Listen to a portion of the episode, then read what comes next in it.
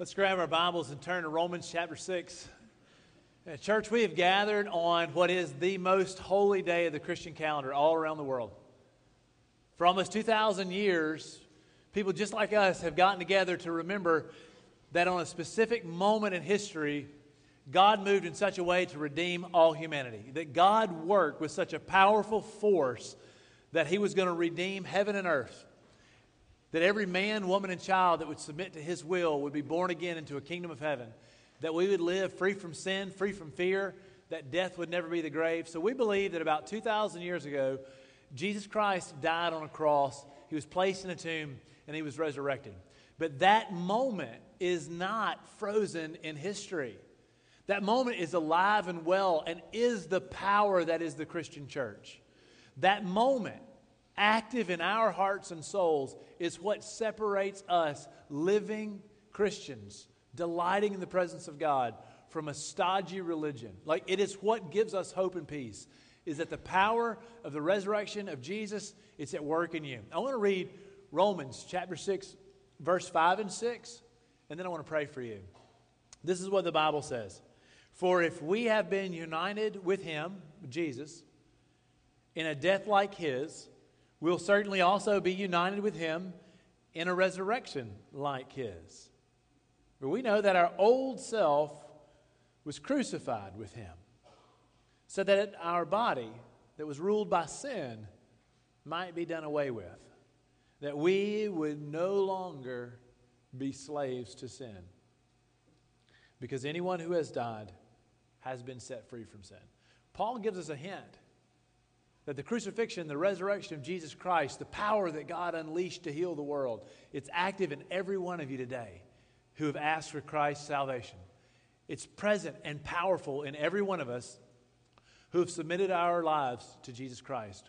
We've been redeemed by the power of the cross, raised by baptism. Our sins put to death, forgotten, our life born again, a brand new hope. I want to pray to that end for us as we begin this ministry in the Word of God. Let's pray together.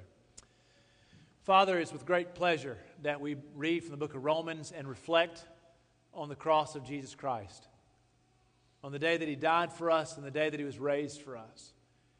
And God, I pray for myself and for all of my sisters and brothers that have come out to worship you this morning that you would pour out your Spirit on us.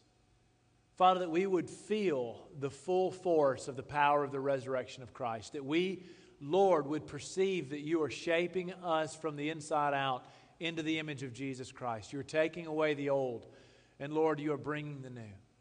Father, I pray that we would be new women, new men, that as we've been born again in Jesus, Lord, today that we would be ever more new. God, I pray that you'd set us free to walk in new life. I pray that men and women today, Lord, would be set free. Father in heaven, I, I'm confident that in this room today, there are some very special people that you have brought here for the purpose of seeing them begin a new life in Jesus Christ.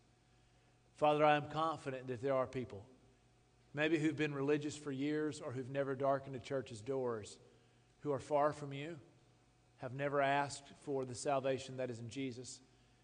And God, I pray that today you would deliver it to them, that you would grant them the great gift of grace that they would delight in you from this day forevermore as they walk out today, new people sharing in your resurrection. I ask your blessing on us today. In Christ's name, amen. One of the most powerful ideas in Christianity is that as we come to the foot of the cross of Jesus Christ and we allow God to have our work, His work done in our souls, beginning at the cross and the resurrection and moving forward into eternity, he changes us. One of the most powerful ideas of our faith is that we become new people. We, we have renewed minds, renewed hearts. We have new goals. We lose fear and guilt. It's in the past. We don't have to worry about an eternal destiny. We know that we are set apart to be with God forever in a new heaven and a new earth. A lot of things change as we are born again in Christian terminology, but I want to read in Romans chapter 6 in just a minute and talk to you about how Paul the Apostle believes that the power of the resurrection of Jesus Christ is at work in you. I want you to know today that God is working in your spirit and His desire is to make you a new person. That you'd be born again at the foot of the cross of Jesus Christ, that you'd have a fresh, radical new start that begins the day you confess your faith in Jesus and are baptized to show that Christ is your new Lord. But it starts there and carries on for the rest of your life as God works out his salvation in your soul, as he sanctifies us and makes us more holy, as he changes our lives. I'm inviting you today to share in the resurrection of Jesus, that you would let the power that raised Jesus from the dead, the Spirit of God, be at work in your soul. And that you would let Him take you from wherever you are today to where God wants you to be. I believe that our church would be blessed, our city would be blessed, if every one of us in here allowed God to have His way in us. If He transformed us, moving us more and more to freedom from our anger or our lust or our greed, our arrogance or our pride if he made new men, putting to death the old man. And I want to read about how that happens. You see, all over the place, people want to be better. We want to be new. We want to be free. We, we want to kick our old habits. We want to shake the dust off and be better. We want to be a blessing to our kids. In our minds and our vision, we, we imagine that one day at our funeral, people are going to gather around and talk about how much we meant to them. We want to be better. We want to be free from our sins, different, changed.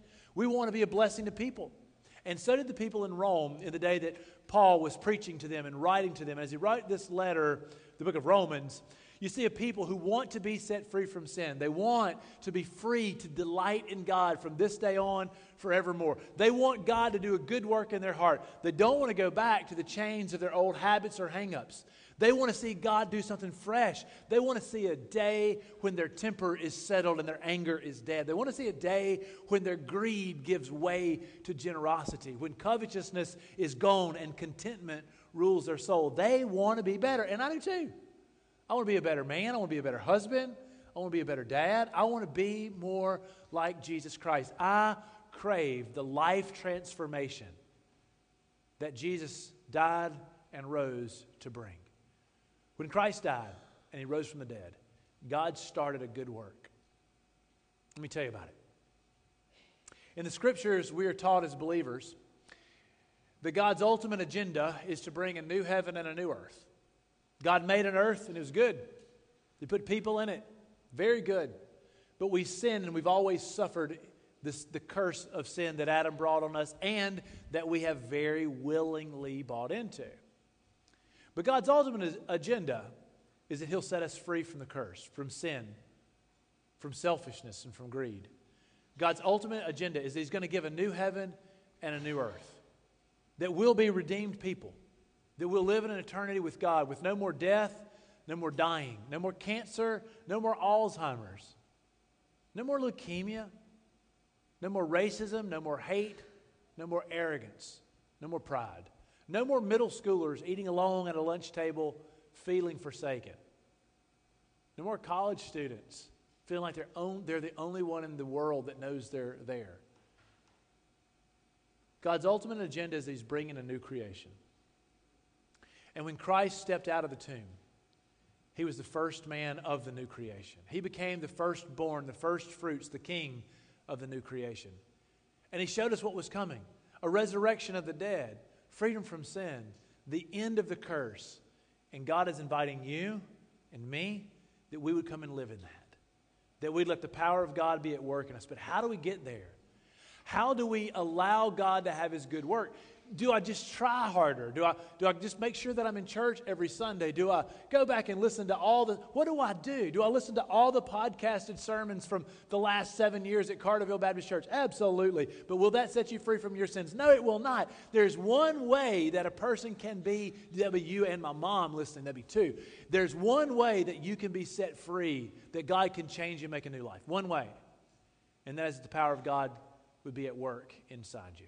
I want to begin today with a story from history, and then we'll dive into the text of Romans 6. Have you ever been to Nashville? Raise your hand if you've been to Nashville. I, I like the Music City. All right, there you go.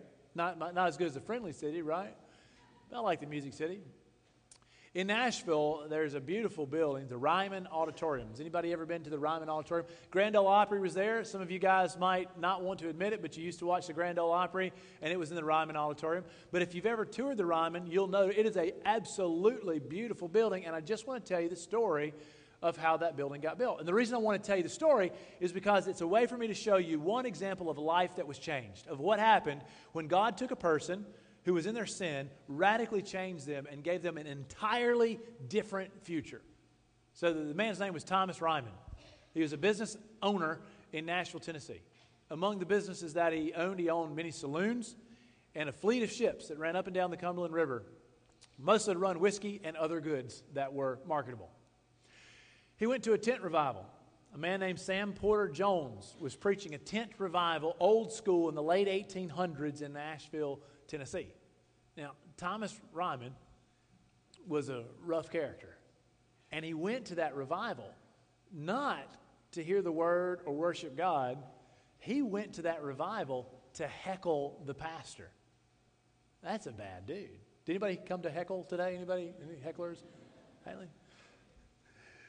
Thomas Ryman went to that tent revival so he could heckle the pastor and give Sam Jones a bad time. Try to run him out of town because it was bad for business. What happened if everybody in Nashville gave their life to the Lord? Might close down his saloons, might be bad for his business. All right, so Thomas Ryman is there to heckle and to shut the revival down. But the unexpected happened. While he was there, the Spirit of God moved in his own heart, and God convicted him of his sins. This very confident, very competent, powerful man in Nashville, Tennessee came to his knees, was broken by God, and set free from a life that would have only ended in destruction and misery. Thomas Ryman bent his knee to Jesus and gave him control of his life, and he was saved. And he so radically changed that as he poured out all the whiskey in the saloons and dumped the liquor from his ships, they say the fish in the Cumberland River were drunk for days.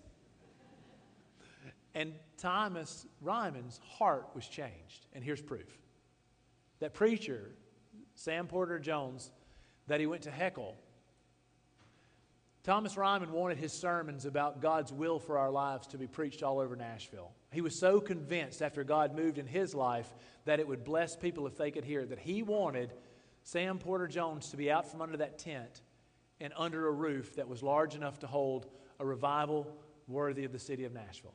That all the people of Nashville could gather in one place for a revival that would go on and on and on. So, out of his own pocket, he funded the building of what later was named the Ryman Auditorium. The man who went to heckle the preacher built the church. That's a life changed. I mean, imagine what it was like for his family. When, are you sure? What happened to you? Now, we know stories like that. The church is full of stories like that. If we could talk to everybody, if everybody had the mic, there are dozens of stories in the church of people that would tell you that they were on a crash course in their life and then God saved them, and when He did, it turned their life around 180 degrees. And, and an awful lot of the rest of people in the church would say, No, my testimony is much more natural than that. God brought me from death to life, from dark to light. But I was already a church going guy. I was depending on religion, though, not a relationship with God. Some of you, your old life may be marked by, I mean, a horrendous laundry list of some very exciting but awful deeds. Others, maybe a normal Baptist but the critical thing is that God wants to move us from death to life, from the old man to the new man. He wants to transform you from the inside out. Romans 6 tells you how God changes people. So let's read. Romans chapter 6, we'll start reading in verse 1. What shall we say then? Shall we go on sinning so that grace may increase? By no means. We are those who have died to sin. How can we live in it any longer? Or don't you know that all of us who were baptized into Christ Jesus were baptized into his death? We were therefore buried with him through baptism into death, in order that just as Christ was raised from the dead through the glory of the Father, we too may live a new life. For if we've been united with him in a death like his, we'll certainly also be united with him in a resurrection like his. Have you ever imagined that you are united to Jesus, that when he died almost 2,000 years ago,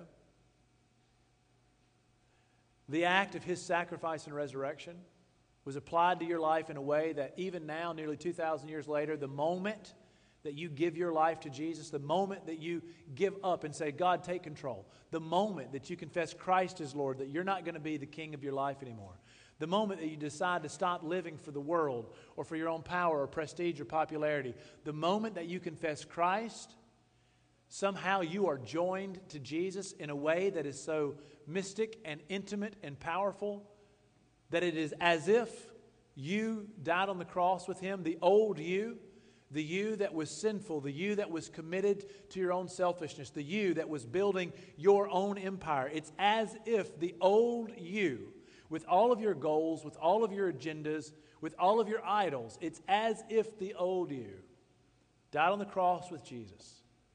It's as if the old you was laid on a stone slab in a cold tomb with Christ. And it's as if all of your sins and the old you laid there dead with Jesus. And on the third day, as Christ breathed life and stood to his feet and walked out of the tomb, it's as if a new you were born with Jesus to live with Jesus from that day forevermore.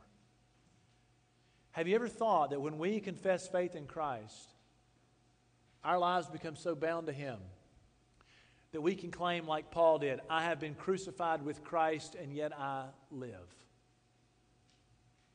This is how Paul understood the work of God in you. It's not just a cold confession. It's a declaration Christ is Lord that joins you to the power of Jesus. Let's read verse 5 again. You'll see what Paul means by the union of your life with Jesus. For if we've been united with him in a death like his, we'll certainly also be united with him in a resurrection like his. For we know that our old self was crucified with him, so that the body that was ruled by sin might be done away with, so that we should no longer be slaves to sin. Because anyone who has died has been set free from sin. Verse 8. Now, if we died with Christ, we believe that we will also live with him. For we know that since Christ was raised from the dead, he cannot die again. Death no longer has mastery over him. I want to tell you this morning that death no longer has mastery over you either. One of the reasons that we gather on Sunday mornings to celebrate the resurrection of Jesus every Sunday morning, one of the reasons that we gather once a year in a special way on Easter to celebrate the resurrection is because when Jesus died and rose from the dead, in Christian theology, we believe that he actually defeated death itself.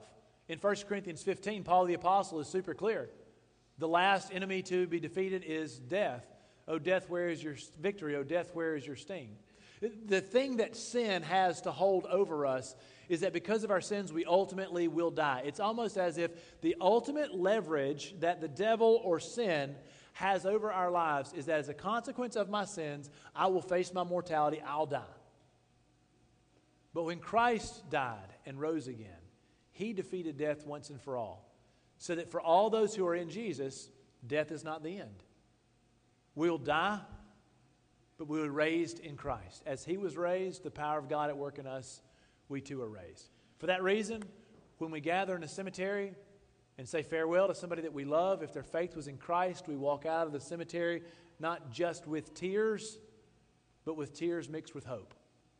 Because we know that the righteous in Christ will rise, that Christ will raise the dead. Paul says death is no longer your master.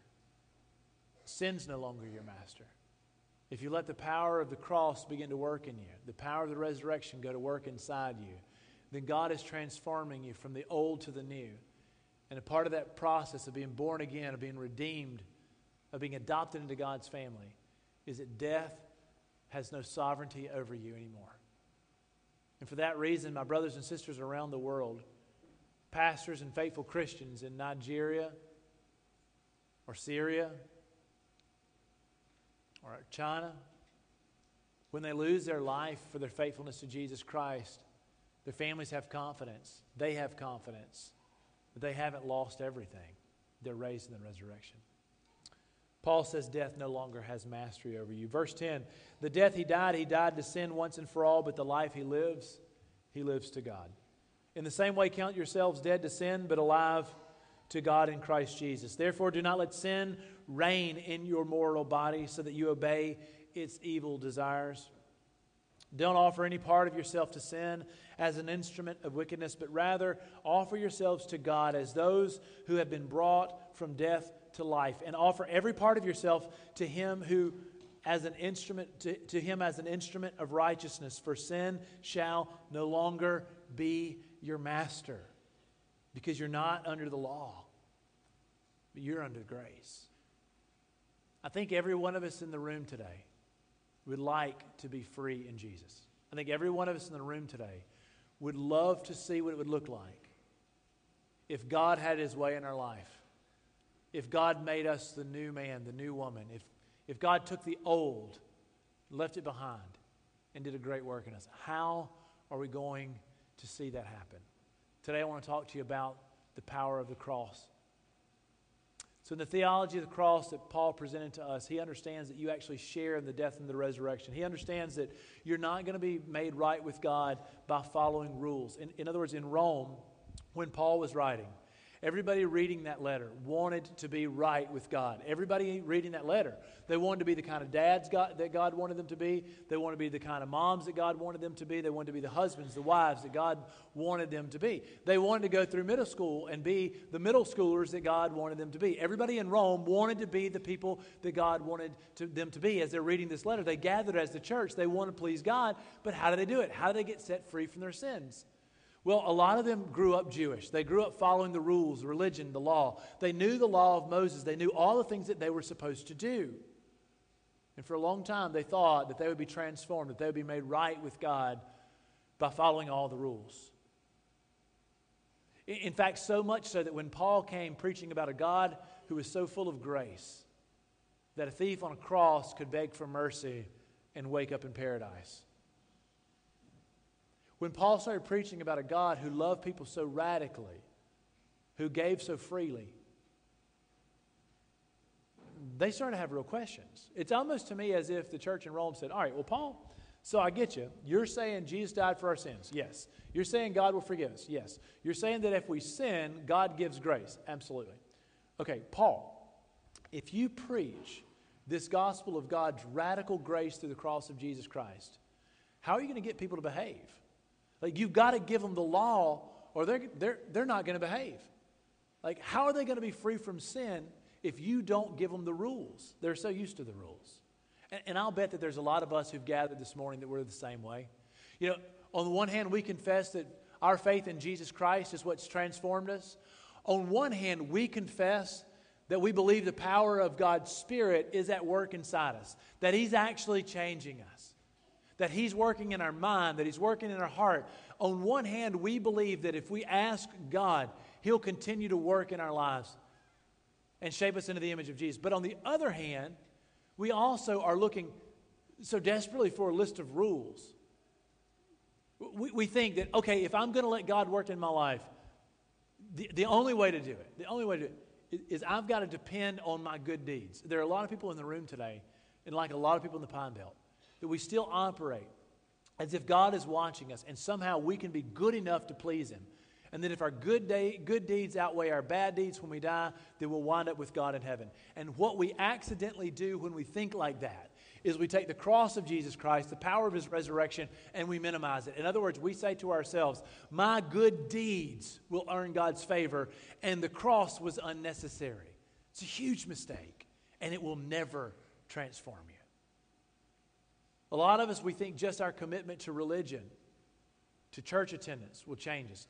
I'm going to tell you, you can come here Monday through Sunday and sit on the pews for three hours a day, and you're not magically going to be more like Jesus. I feel like a lot of us are like the believers in Rome. We're so used to the law that God's grace baffles our minds. And we look at Paul the Apostle and we say, I want to be new. I want to share the resurrection of Jesus. I want to be different. I want to be changed. I want to be better. Give me the rules. Show me the law. And Paul says, I'm not showing you the law. I'm not showing you rules. I'm showing you the person of Jesus Christ. Let's read verse 4, 5, and 6 again. And I want to show you how Paul believed that a person was transformed by God. How does the power of God work in you? Verse 4 says, We were therefore buried with him through baptism into death, in order that just as Christ was raised from the dead through the glory of the Father, we too may have a new life.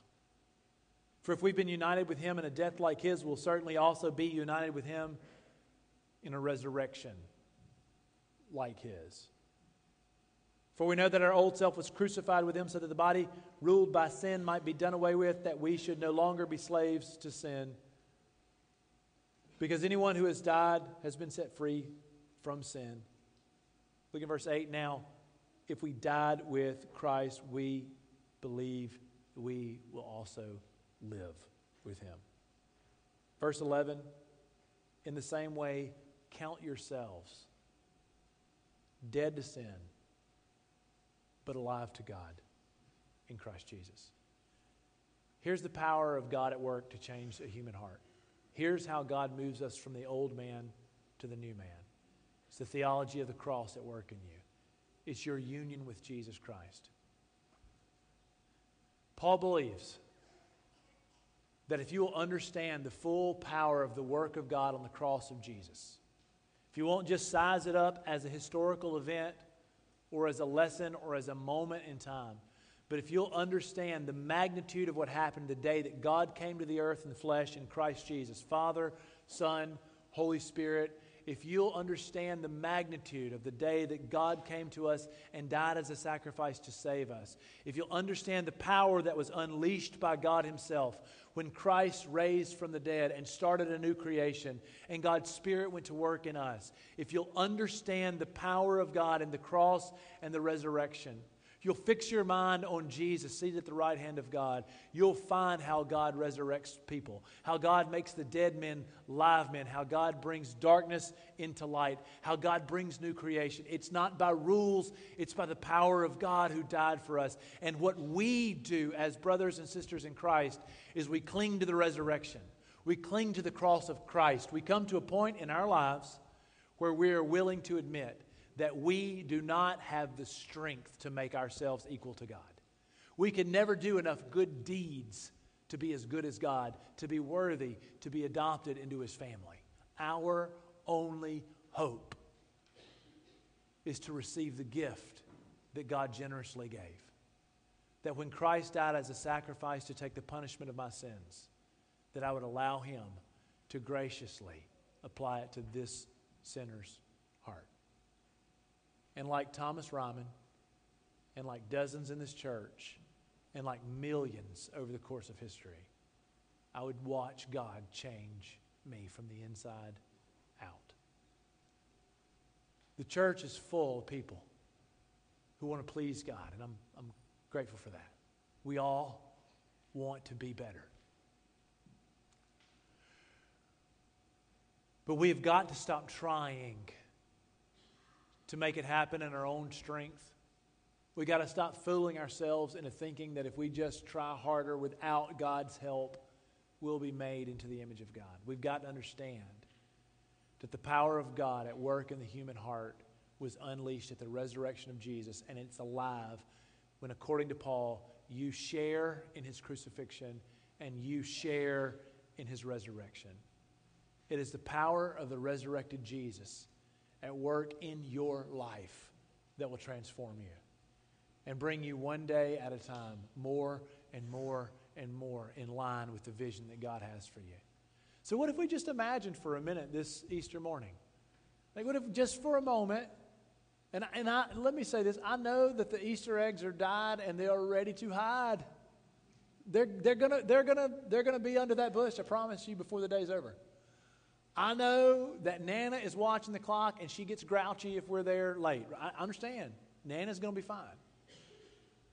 But let's slow down and let God work for a moment on the day that we celebrate his resurrection. Will you imagine with me what would your life be like for the next year, next decade, if you allowed God to put away the old and bring in the new? What if you and I moved from darkness to light today? What if we became less like people of Adam, stained by the curse, driven by pride, selfishness, and more like Christ, free to sacrifice and to love and to serve. What if God had his work in you today? What would it look like? Use your imagination. If God gave you a vision for yourself as a new woman, as a new man, what would it look like? A person walking at peace with Him, being who you believe He's calling you to be right now, living for the things that matter most, not just for success, not just to turn everybody's head, not just to impress people, not, wor- not worldly, not living for worldly accolades, but what if God did a work in your heart so that you began to live for the things that mattered most and you became the person God wanted you to be? What would that look like? And I'm here to tell you with Paul the Apostle that the power that transforms us from here to get us there. It's not the strength of our hands, it's not the determination of our deeds, it's the power of God at work inside the heart.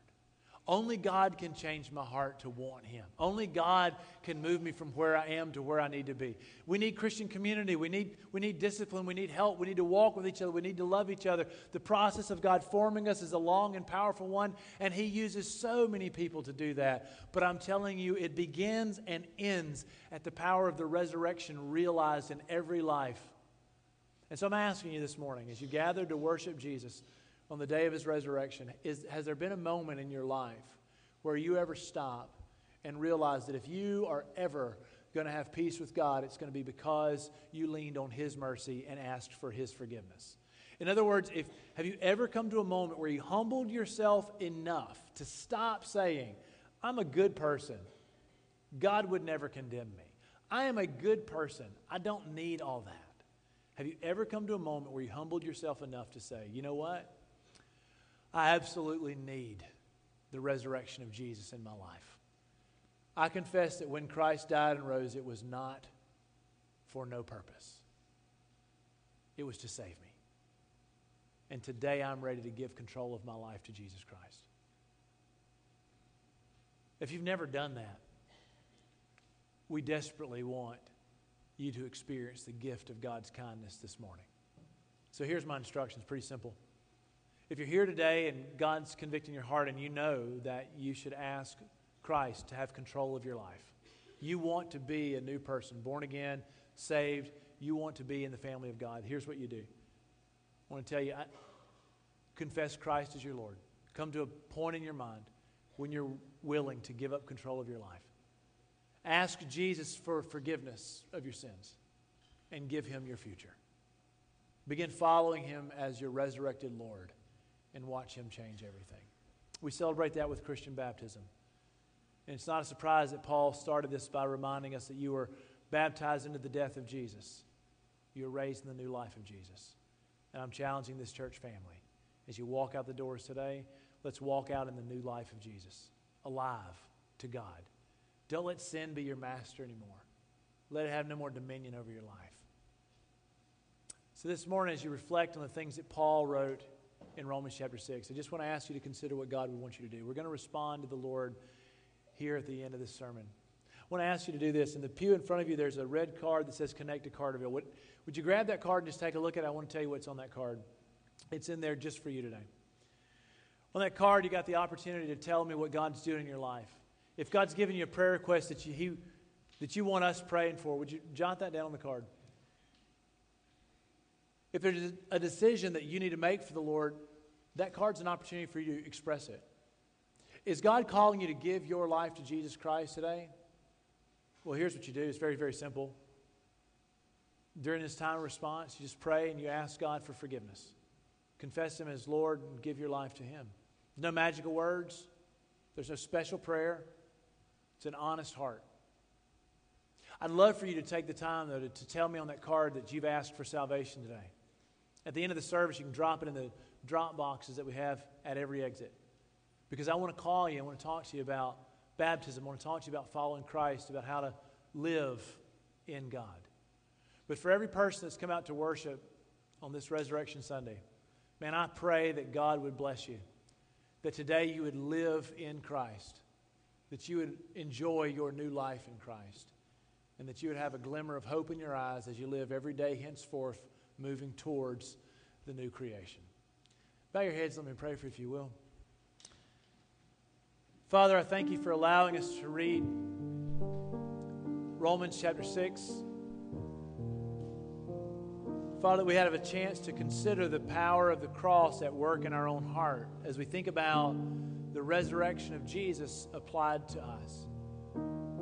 Father, for each one of us who've asked Jesus for salvation today and been baptized into his name, I give you thanks, Father. I pray you help us walk out today in freedom, that we would live a new life in Christ. And Father, for my brothers or sisters who are here today, who are far from you today and crave a new life in Jesus, purpose, meaning, and ultimate hope. God, I pray that you'd pour out your spirit on them and set them free. Father, I pray that you grant them mercy. I pray that you'd lead them today, Lord, that you give their heart freedom so they can call out to you. That they could ask for the salvation that Jesus has come to give us. And God, that their old would die and they would be raised to new life right here in our presence this morning. God, if there's any brother or sister who's calling on you for that new life, I pray, Lord, that you grant them courage, that your spirit would watch over them as they take their first steps as a believer in Jesus. I pray, Father, that you would be a blessing to them and to their family as they discover life in you, Lord. I pray that they would give hope this week in their workplace, in the ball fields, and wherever they go. God, I just pray you pour out your spirit and make new creation. I ask for that in Jesus' name.